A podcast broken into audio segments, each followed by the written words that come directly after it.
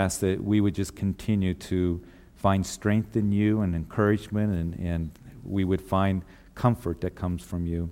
And Lord, I thank you for this body of believers that have come together, Lord, that we can um, be there when there is those sad moments and those sad times and times of loss, and also in those times where we can rejoice and um, those very special times. And Lord, I pray that we would always be ones that we would remember, as Paul the Apostle would remind us in the book of Philippians, that we always have a reason to rejoice, and that is in our salvation, and that is in your goodness and your faithfulness. And I pray that tonight as we study your word, that we would be reminded of those things once again. And Lord, I pray that you would open up our hearts to you as we study your word, and it's in Jesus' name that we pray. Amen. As we've been looking at the book of Joshua, and we're actually going to finish it next week, so we're coming to uh, those last chapters of the book. Uh, the outline of the book of Joshua, as we saw in chapters one through five, the children of Israel, after the death of Moses and being forty years in the wilderness, they came into the land of promise. That is that land, the promised land, the, the land of Canaan, that God said, I'm going to give it to you and to your descendants. And it was a promise that he had given to Abraham clear back in Genesis chapter twelve. And so he was fulfilled that promise by bringing them back into the land after four hundred years of being in Egypt and then forty years of being out in the wilderness. So that was chapters one through five, the coming into the land. And then in chapters six through twelve, we saw the conquering of the land. That is, as the children of Israel defeated Jericho, they defeated Ai. We saw then the southern conquest and then the northern conquest as they were driving out the Canaanite kings and the inhabitants, and they began to take the land. And then in chapters thirteen through twenty-two, and we're going to uh, go through chapters twenty through twenty-two today, we see the dividing of the land. That is, that the Lord said to each of the twelve tribes of Israel, I'm going to give you an allotment, that is an inheritance, an area of land. And that's what we covered. And we had a map on uh, the twelve tribes and where they settled and the allotment and inheritance that was given to them. We looked at their territory and the borders, and we kind of uh, looked at the summary of all of that over the last couple of weeks. So the land has been divided up. And then in chapters twenty-three and twenty-four next week, what we're going to see is Joshua's farewell address to the nation, as Joshua will then pass away. And after the generation, uh, uh, after the death of Joshua, that next generation, what we see is the days of the judges begin. And the book of Judges will explain to us how the children of Israel would then forsake the Lord. They would begin to worship idols and the Canaanite uh, gods that were false, and they would find themselves in bondage and going through judgment and and the consequences of that, just as God said would happen before they came into the promised land, that if you follow after me, Uh, that if you keep my commandments and you love me, then I'm going to bless you and I'm going to keep you from your enemies. But if you forsake me and go after those false gods, what's going to happen is that you're going to find yourself in captivity. And so that's the days of the judges that would last for about three hundred fifty years in their history, from the time, again, from that generation right after Joshua, clear up into the time of Samuel. He is the last of the judges that we see in the book of First Samuel. And so for all those years, they would go through this cycle that we will see in the book of Judges, doing what was right in their own eyes. That's the theme of the book of Judges, but we'll get there in a couple weeks. Tonight what we're going to cover is we're going to see the rest of the dividing up the land, and we're going to see some of the, um, the finishing uh, details that are given to us concerning chapter twenty, the cities of refuge. We've looked at that already. And then chapters twenty-one, the cities of the Levites. So let's look at chapter twenty. The Lord spoke to Joshua, saying, Speak to the children of Israel, saying, Appoint for yourselves cities of refuge, of which I spoke to you through Moses, that the slayer who kills a person accidentally or unintentionally may flee there, and they shall be your refuge from the avenger of blood. And when he flees to one of those cities and stands at the entrance of the gate of the city and declares his case in the hearing of the elders of that city, they shall take him into the city as one of them and give him a place that he may dwell among them. Then if the avenger of blood, verse five, pursues him, they shall not deliver the slayer into his hand because he struck his neighbor unintentionally but did not hate him beforehand. And he shall dwell in that city until he stands before the congregation for judgment, and until the death of the one who is the high priest in those days. Then the slayer may return and come into his own city, in his own house, to the city from which he fled. Verse seven, so they appointed uh, Kadesh in Galilee, in the mountains of Naphtali, and Shechem in the mountains of Ephraim, Kirjath-Arba, which is Hebron, in the mountains of Judah. And then on the other side of the Jordan, by Jericho eastward, they assigned Bezer of the wilderness and the plain, from the tribe of Reuben, Ramoth in Gilead, from the tribe of Gad and Golan and Bashan and the tribe of Manasseh. And these were the cities appointed for all the children of Israel, and for the stranger who dwelt among them, that whoever killed a person accidentally might flee there, and not die by the hand of the avenger of blood until he stood before the congregation. So we've already looked at the cities of refuge in Numbers chapter thirty-five, and then in Deuteronomy chapter nineteen. And what these cities were, there were three cities, as we've just read, on the east side of the Jordan River. That's where the tribe of Reuben and Gad and half of the tribe of Manasseh were settled. There's three cities on the west side of the Jordan River where the remaining nine and a half tribes are. So twelve tribes in all, the twelve tribes of Israel. We saw their inheritance. We saw where they have settled. And so these cities of refuge, the purpose of them, as we already know in, in a quick review, is that if you were out working in the field, for example, And and you have a pick, and you're, you're or you're up in the woods, and you're cutting trees down, and all of a sudden the axe head came off the handle and struck that person that you're working with and killed them accidentally. Then you had a place to go where you would be safe. You got to remember, back in these ancient times, they didn't have investigations, police, you know, departments, uh, district attorneys, and all of that. Usually, if something happened, and particularly if there wasn't any witness in it. Uh, what would happen is is that you, if you wanted to bring a case before the judges, that you would have to bring that person in. Well, here is somebody that accidentally, that somebody ends up getting killed by an accident. He didn't intentionally mean for it to happen. He could go to the city of refuge, and there he could give his case to the elders of the city. They would bring him in if they found that it wasn't intentional, it wasn't premeditated, it wasn't out of anger, but it was an accident. And there he would be safe in that city of refuge. The Lord had strategically placed those cities of refuge to where it was no more than a day's walk for somebody to go there. And so that person in that city of refuge had to stay in that city. There was a place that was given to him. He could dwell in that city. He was safe from the avenger of blood. That is, perhaps the nearest of kin um, that would say, you know what, my relative got killed, uh, whoever it might be, and I'm going to avenge their blood. I'm going to go after that person, and I'm going to deal with it myself. And so they were safe from the avenger of blood. And they had to stay in that city. If they went outside the city, then they weren't safe. But they had to stay in the city until the death of the high priest. And so that's the regulations that were given to them. And, of course, as we look at it today, we know that Jesus, he's our refuge, isn't he? He's that one that brings us safety, and he brings refuge to us as we go to him. Now, for us, it, there in the text here, of course, they had to be found innocent. Uh, and you and I, we've been found guilty, haven't we? We've been found guilty, but Jesus took the punishment for you and for me. And now we enter into his presence and into his salvation and to his forgiveness, and he is our refuge. But here's the thing for us to remember. Stay with him. Stay close to him. Continue to abide with him.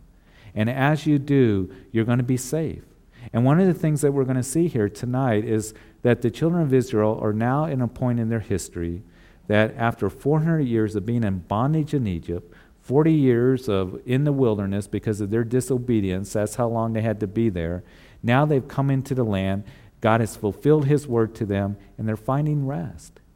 And the theme, I think, that we're going to see tonight in these three chapters that we're going to cover is rest. That the Lord desires for us to have rest. And number one, how do we have rest? Is we go to him first of all because he is our refuge. He's the one that saves us. He's the one that took the punishment for you and I. And so he died for our sins. And so now we have a place of refuge and safety in Christ Jesus for eternal life and even for this life, that we have rest in him. And so we're going to see these principles of rest as we continue on. So the Lord is our refuge. And as you go through the book of Psalms, you, you read all the time how David would pray and write uh, in the in the Psalms. And I love reading the Psalms because, uh, and particularly the ones, and they're all a blessing, but David, he was so articulate, wasn't he? and he was able to express his feelings and and um, express the difficulties that he went through. But he always turned to the Lord, and and he would write over and over again about how the Lord, you're my strength, you're my refuge, you're you're you're my comfort, Lord, you're my guidance, you're my wisdom, Lord, you're my salvation, you're everything that I need, Lord. And so he truly is our refuge. And so chapter twenty-one, now we see the cities of the Levites. And so then the heads of the fathers' houses of the Levites came near to Eleazar the priest, to Joshua the son of Nun, and to the heads of the fathers' houses of the tribes of the children of Israel. And they spoke to them at Shiloh in the land of Canaan, saying, the Lord commanded through Moses to give us cities to dwell in, with their common lands for our livestock. So the children of Israel gave to the Levites from their inheritance at the commandment of the Lord these cities and their common lands. Verse four, now the lot came out for the families of the Kohathites, and the children of Aaron the priests, who were the Levites, had thirteen cities by lot, from the tribe of Judah and the tribe of Simeon, from the tribe of Benjamin. And so chapter twenty-one, also we have seen um, in the book of Deuteronomy that the Lord said, when you go into the promised land, that first of all, that the Levites aren't going to have an inheritance. So the Levites weren't given a section of land like we saw on the map. The other twelve tribes were. Now, I know that you know this, but a quick review, that when we talk about the twelve tribes of Israel, there really were thirteen tribes, because the tribe of Joseph included Ephraim and Manasseh, the sons of Joseph. So when you count them up, you can count them up and say, well, there's thirteen. So the twelve tribes, including the sons of Joseph that we saw, they had a section of land that was given to them. The Levites were what? They were the priestly tribe, weren't they? And so as we saw in the book of Leviticus, it was Moses and Aaron. They were from the tribe of Levi. And it was the Lord that ordained that Aaron and his sons are going to be the priests. And we saw in the book of Leviticus the responsibilities of the priests, didn't we? And they were to what? Offer up sacrifices there at the tabernacle. They went into the tabernacle. They had responsibilities there in taking care of the menorah, uh, to exchange the bread um, at the shewbread table, to burn incense. And then the high priest is the only one to go into the Holy of Holies once a year on the Day of Atonement. So we've seen their responsibilities given to them in the book of Leviticus. And so the priest, every priest was a Levite. But not every Levite was a priest, because there was different families of the Levites. So the direct descendants of Aaron were the priests, and then there was three main families of the Levites that we continue to read, to, to review those families. First of all, the Kohathites, or the Kohathites is um, the first family. Their responsibilities, in verse four, they're mentioned here. Um, their responsibilities were to, after the priests went into the tabernacle, remember the tabernacle was a, a movable structure. They would break it all down and, and broke camp when they moved in the wilderness. And then the priests went in, um, and they would cover up the furniture up, the Ark of the Covenant, shewbread table, things like that. And then the Levites would go in and carry the furnishings. The Levites assisted the priests in the tabernacle and temple ministry. They did not do the ministry of the priest. Okay, they assisted them. And so they had certain responsibilities. The Kohathites, what you are to do is carry the furnish, furnishings. And then in verse five, the rest of the children of Kohath had ten cities by lot, and the families of the tribe of Ephraim, the tribe of Dan, and the half-tribe of Manasseh. And then the children of Gershon, that's the second family, had thirteen cities by lot, and the families of the tribe of Issachar, the tribe of Asher, and the tribe of Naphtali, and from the half-tribe of Manasseh and Bashan. And in verse seven, the, the children of Merari, that's the third family, according to their families, had twelve cities from the tribe of Reuben, from the tribe of Gad, and from the tribe of Zebulun. And the children of Israel gave these cities with their common land uh, uh, by lot to the Levites, as the Lord had commanded by the hand of Moses. And so they gave from the tribe of the children of Judah and from the tribe of the children of Simeon these cities which were designated by name. So what we see here is this. is that we see that the three families, Kohathites, they received twenty-three cities. And these twenty-three cities, there was nine of them located in, in the tribe of uh, Judah and Simeon. Four cities in the tribe of Benjamin, ten cities up north, twenty-three cities in all. And those cities are going to be listed in verses nine through um, uh, verse twenty-six. And uh, we read in verse nine, so they gave from the tribe of the children of Judah, from the tribe of the children of Simeon, these cities which are designated by name, which are for the children of Aaron, one of the families of the Kohathites, who were the children of Levi, for the lot was theirs first. And they gave to them Kirjath-Arba. Arba was the father of Anak, which is Hebron and the mountains of Judah, with the common land surrounding it. So Hebron was one of those cities. Now, I'm not going to read all these cities to you, okay? You can read it before you go to bed tonight, all these cities, and look at all these cities. But twenty-three cities, all listed there, um, and where they were located up to verse twenty-six. And then in verses twenty-seven through verse thirty-three, we go to verse twenty-seven, also the children of Gershon. Now the Gershonites, they took care of the curtains and the screens and the doors of the tabernacle when they broke them down. Now here's the interesting thing. They're at Shiloh right now. Remember we read that at verse one. They're at Shiloh, and that tabernacle, now that they come into the land, is going to be there at Shiloh for about three hundred years or three hundred fifty years. So it's going to be there for a long, long time. So I'm wondering, what did the Gershonites and Merarites do? They're supposed to take care of the curtains and the boards and all that? I'm not really sure. Kind of something I'd like to look into, and, and was wondering as I was thinking about this. But here they were to take care of that. And as you read in verses twenty-seven through thirty-three, let's read verse twenty-seven. Also to the children of Gershon, of the family of Levites, from the other half tribe of Manasseh, they gave Golan and Bashan with its common land, and a city of refuge for the slayer, and those cities are listed. And so they have thirteen cities, mostly up in the northern part of, of, of Israel, is where they are located. And then in verse thirty-four through verse forty is the third family, the families of the children of Merari to the rest of the Levites from the tribe of Zebulun, and those cities are listed there with their common lands, and there are twelve cities listed in totality. So those are the cities that are listed there. Again, I'm not going to read all the cities. When you read about their common lands, we saw in the book of Deuteronomy um, that the common lands were a mile outside of the city was given to the Levites. And you recall that God said that you're uh, not going to receive an inheritance of land. I will be your inheritance. And you're going to have forty-eight cities given to you. So Um, there's twenty-three cities of the of the Kohathites. Um, there is thirteen cities that are Gershonites, twelve cities of the Merarites. twenty-three, thirteen, twelve should add up to forty-eight, right? So forty-eight cities, okay? So they're spread all throughout the land of Israel here. And common lands, they had a mile outside of the city where they could graze their goats and milk cows and things like that. But they didn't have vineyards. They didn't have sheep. The way that they were provided for the Levites was the first fruits, remember, that was given as the people came into the land. The way that they tithed is they gave the sacrifices, they gave the first fruits, and that provided for the priests and for the Levites as well. So we've gone over all of that, and uh, the cities are listed here.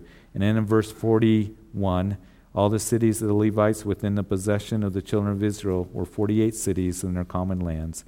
And every one of these cities had its common land surrounding it, thus were all these cities. And so the Lord gave to Israel all the land of which he had sworn to give to their fathers, and they took possession of it and dwelt in it.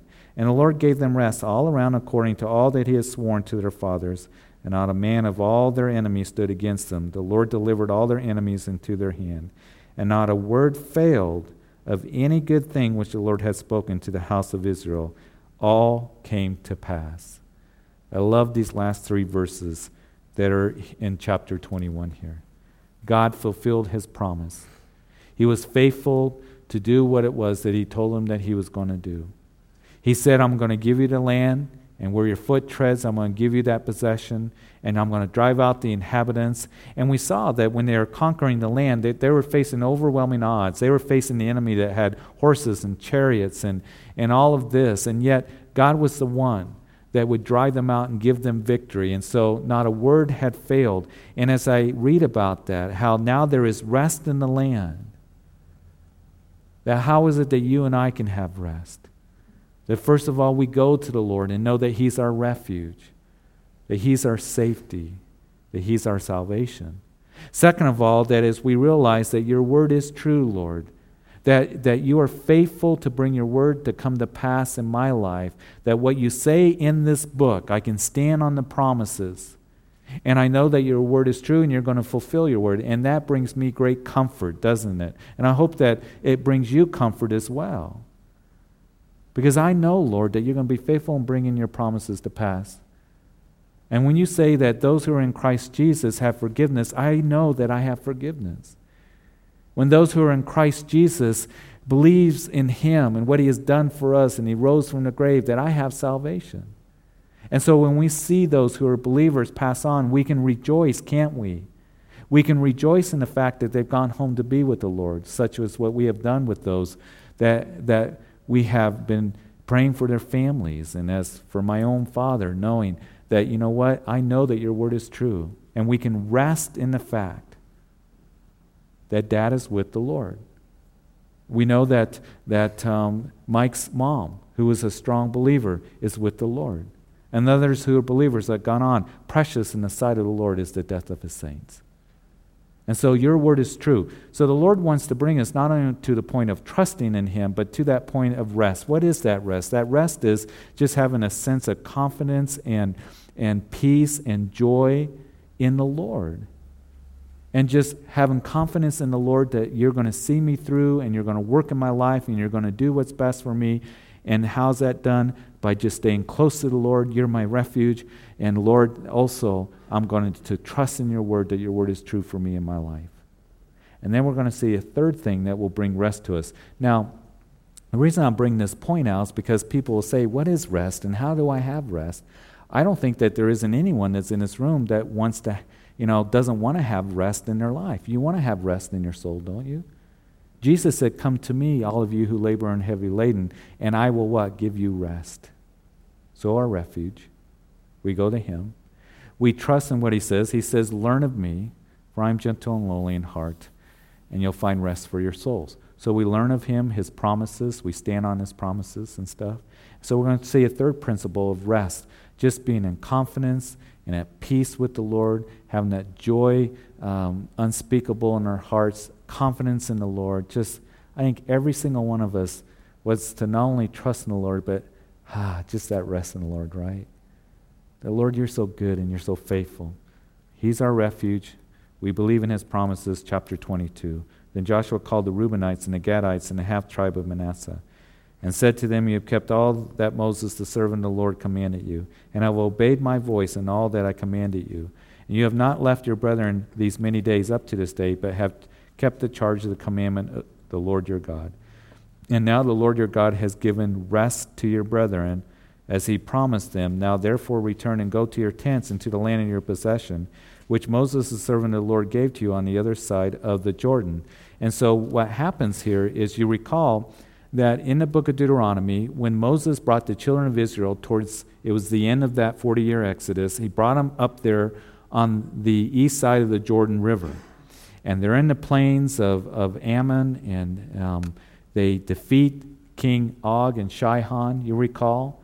And so it was the tribe of Gad, the tribe of Reuben, half of the tribe of Manasseh that came to Moses and said, we like it over here. We want this for our inheritance, for our allotment. And at first Moses was concerned, but the Lord said, Moses, they can have that as an allotment, as an inheritance. And we've seen they've taken that as an inheritance. But this is what they are to do. When you take the other, you know, nine and a half tribes over, their men, their fighting men, are to go with you. And they are to go with you to help conquer the land that I've given to them, so their their brethren don't lose heart. And so that's what they did. The tribe of Gad, the tribe of Reuben, half of the tribe of Manasseh, those men went in to help conquer the land of Canaan. Now that it's been conquered, what Joshua is saying is, well done. You kept, you know, the word of the Lord. You, you kept your promise, and now it's time for you to go back home and take your inheritance. And so he said in verse four that now the Lord your God has given rest to your brethren. So how is it that we have rest in our lives? Jesus is our refuge. We go to him. Second of all, we stand on his promises and his word given to us. And then thirdly, we keep his commandments. In other words, you walk with him. You walk in obedience. And there is blessing in walking with the Lord and living for him and keeping his commandments. And that's one of the things that we have seen so clear, particularly as we're going through the Old Testament, that there is blessing in staying close to the Lord and living for the Lord and, and keeping his word and walking in his ways. And then there's going to be rest. So there's rest in coming to the Lord. There's rest in trusting in the word of the Lord. And then there's rest that comes as you are walking with the Lord. Those three things are going to give you rest in your life.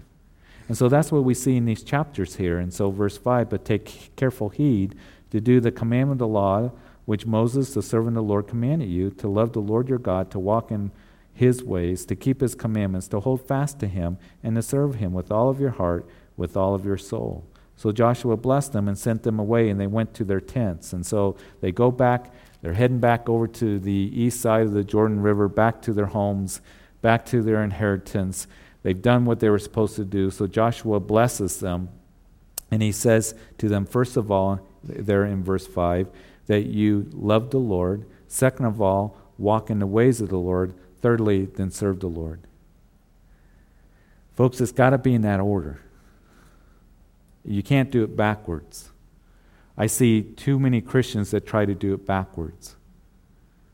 What I mean by that, they think, okay, if I serve the Lord, then maybe that'll bring me closer to the Lord, and I'll be more devoted to the Lord.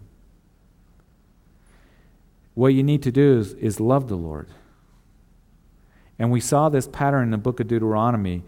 Deuteronomy chapter six, the Lord said, love me with all of your heart, soul, mind, and strength, and then keep my commandments, and then serve me. As you love the Lord, then you're going to walk with the Lord. You're going to want to live a life that's pleasing to him, aren't you? Yes, we are. And so what I say is, and what we see in the scriptures is, love him with all of your heart, soul, mind, and strength. Just love the Lord. And as you love the Lord, you're going to want to walk with him. You're going to want to keep his ways. You're going to want to keep his commandments. That's going to be a result of loving him, because what's in your heart is going to be worked out in your life. And so I say love him is what we see in the scriptures. And as you do that, you're going to want to keep his ways. It's like I love Sue. We've been married twenty years now.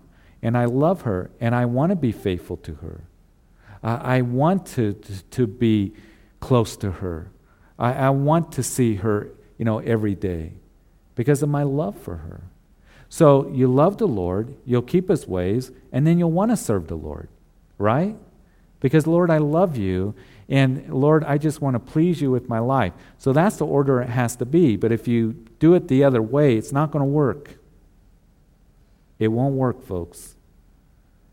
If you try to muster up, if I just serve and sweat and all of this and strive and serve in the Lord, then maybe I'll love the Lord more. Maybe I'll walk closer to him. Uh-uh.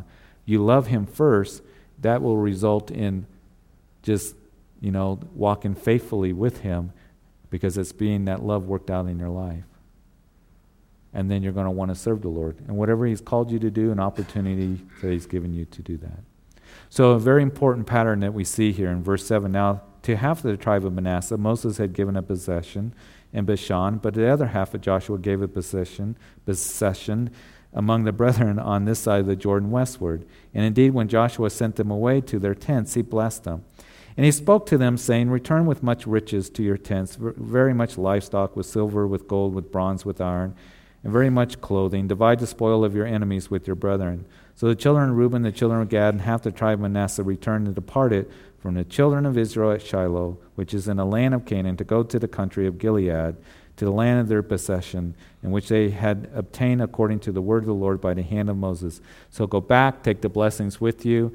And here's the thing, there is blessing when we walk with the Lord, when we love the Lord, when we serve the Lord. There is blessing in that.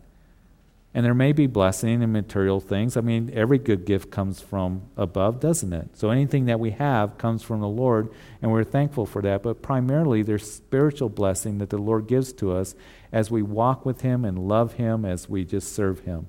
There is blessing in that, and that's what they've experienced. And so verse ten, and when they had come to the region of the Jordan, which is in the land of Canaan, the children of Reuben, the children of Gad, and half the tribe of Manasseh built an altar there by the Jordan, a great and impressive altar.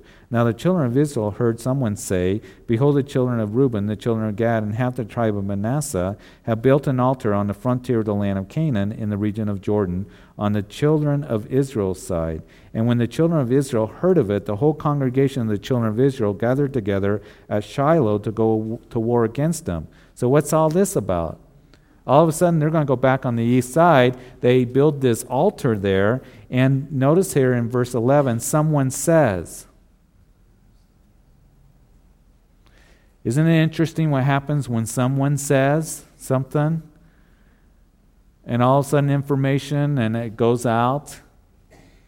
And someone says they built this altar. Now, apparently what it was being said is, is that they built this altar for idol worship, or they have built this altar to sacrifice to. Now, we know that when they went into the promised land, the Lord said, listen, there's going to be a prescribed place where you're going to do the sacrifices. Don't be like the Canaanites in their false worship that did sacrifices everywhere. And right now it's at Shiloh. That's where the tabernacle is. Later on, it's going to be at Jerusalem when the temple is built. So they're thinking that Reuben and Gad and half the tribe of Manasseh are rebelling, that they're involved in false worship and idol worship, and so that's why they gather to go to war, because someone says. Now that's how rumors and slander and all that gets started. It does it at work, it can do it within families, it can do it in the church. And we need to be careful about that, the gossip and all that that goes on, because someone says. And so now we see they gathered and they're going to go to war. And so verse thirteen, the children of Israel sent Phinehas, the son of Eleazar, the priest, to the children of Reuben, children of Gad, and the half tribe of Manasseh to the land of Gilead. And with him ten rulers, one ruler each of the chief house of every tribe of Israel, each one of the head of the house of his father among the divisions of Israel. And they came to the children of Reuben, the children of Gad, and half of the tribe of Manasseh, to the land of Gilead, and they spoke with them, saying, Thus says the whole congregation of the Lord, what treachery is this that you've committed against the God of Israel, to turn away this day from following the Lord? That you built for yourself an altar, that you might rebel this day against the Lord? Is the iniquity of Peor not enough for us, and um, and for us from which we are not cleansed till this day, although there was a plague in the congregation of the Lord? Verse eighteen, but that you, sh- you must turn away this day from following the Lord. And shall it be, if you rebel today against the Lord, that tomorrow he will be angry with the whole congregation of Israel? Nevertheless, in the land of your possession is unclean, then cross over to the land of the possession of the Lord, where the Lord's tabernacle stands, and take possession among us. Do not rebel against the Lord, nor rebel against us, by building yourselves an altar beside the altar of the Lord our God. And did not Achan the son of Zerah commit a trespass in the accursed things, and wrath fell on the congregation of Israel, that the man did not perish alone in his iniquity? In other words, the the ten leaders of uh, the tribes on the west side of the, of the Jordan River, and Phinehas, the high priest, they go and they talk to the leaders. They're over there on the east side, and they said, what is this altar that you've built there at the Jordan on the west side of the river? Why are you rebelling against the Lord? Are you sacrificing? Are you are you into idol worship? And they said no. And and and so here are those guys going to them, trying to figure out what's going on. And they said, don't you remember what happened with Phinehas, Numbers chapter twenty-five? Phinehas, or uh, not Phinehas, um, Peor, the iniquity of Peor is what happened there when they committed idolatry, the children of Israel, and the plague came through.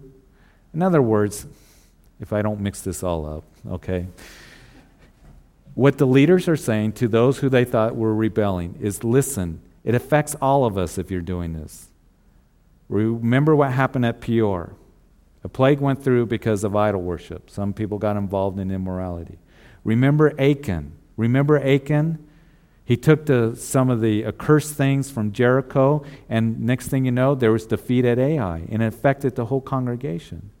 So that's why they're concerned about if those two and a half tribes are rebelling, because it affects all of us here, and that's why we're willing to go to war. So they're, they're trying to figure out what's going on here, so they get an answer. So the children of Reuben, the children of Gad, and half the tribe of Manasseh answered and said to the heads of the divisions of Israel, "The Lord God of gods, the Lord God of gods, he knows and lets Israel itself know if it is in rebellion or if in treachery against the Lord. Do not save us this day. If we have built ourselves an altar to turn from following the Lord, or to offer burnt offerings or grain offerings, or to offer peace offerings on it, let the Lord himself require an account. But in fact, we have done it in fear for a reason, saying, in time to come, your descendants may speak to our descendants, saying, what have you to do with the Lord God of Israel? For the Lord has made the Jordan a border between you and us. You, children of Reuben and children of Gad, you have no part in the Lord, so your descendants would make our descendants cease fearing the Lord.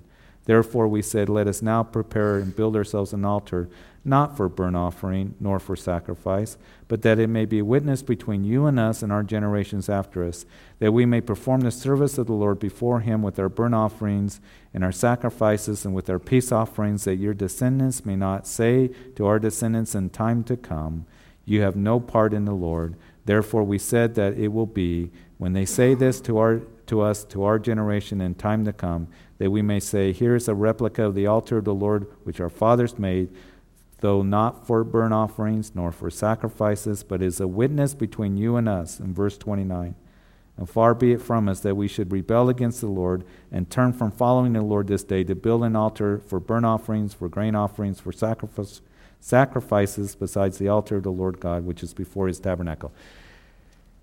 We're not rebelling, is what they said. We're not rebelling against the Lord. We made this altar because what we want to do is we want to show that we're linked to you, that we're brothers, that in generations to come, the Jordan River is dividing land, and I don't want that those tribes, they didn't want the other nine and a half tribes to forget about them, and then you're not a part of us, and now you can't come over and sacrifice at the prescribed place. And, and so it was a place, this this this replica, this altar that they sent up, it, it was a special uh, symbol of that they were brothers on the east side and west side of the Jordan River. That was the only reason why they put it up. So it was symbolic that we're linked to one another, and when generation after generation happens, we don't want you guys to forget about us here on the east side of the Jordan River. So it's kind of like, oops, kind of misunderstanding that was going on here. They had the right information, but the wrong implication, and that can happen. And that's why the New Testament gives us guidelines about addressing certain situations and going to a brother and, and talking with him and communicating with him and, and confronting and correcting and all of this. And, and that needs to be important, because there can be a lot of information that flies around in wrong implications. And that's why we need to go to the horse's mouth when we hear something. Um, we go to that person, we go to that brother, we go to that sister, that family member, that coworker, whatever it might be, and we say, hey, you know, uh, this is what I understand. I want to come to you, and you do it out of gentleness, and you do it out of integrity, and you do it out of honesty, to try to clear things up or get the right information and implication of what's going on. So you got to give these guys credit for going over there and getting this matter straightened out. And so verse thirty, now when Phinehas, the priest, and the rulers of the congregation, the heads of the divisions of Israel who were with him, heard the words of the children of Reuben, children of Gad, and the children of Manasseh spoke, it pleased them. Then Phinehas, the son of Eleazar, the priest, said to the children of Reuben, the children of Gad, and children of Manasseh, this day we perceive that the Lord is among us, because you have not committed this treachery against the Lord. Now you have delivered the children of Israel out of the hand of the Lord. And Phinehas, the son of Eleazar, the priest and the rulers, returned from the children of Reuben, the children of Gad, from the land of Gilead to the land of Canaan, to the children of Israel, and brought back word to them. So this thing pleased the children of Israel, and the children of Israel blessed God. They spoke no more of going against them in battle to destroy the land where the children of Reuben and Gad dwelt. And the children of Reuben and the children of Gad called the altar witness, for it is a witness between us that the Lord is God. And you wish you could say they lived happily ever after, but they did not. And we will see why in the following chapter. So, Father, we thank you.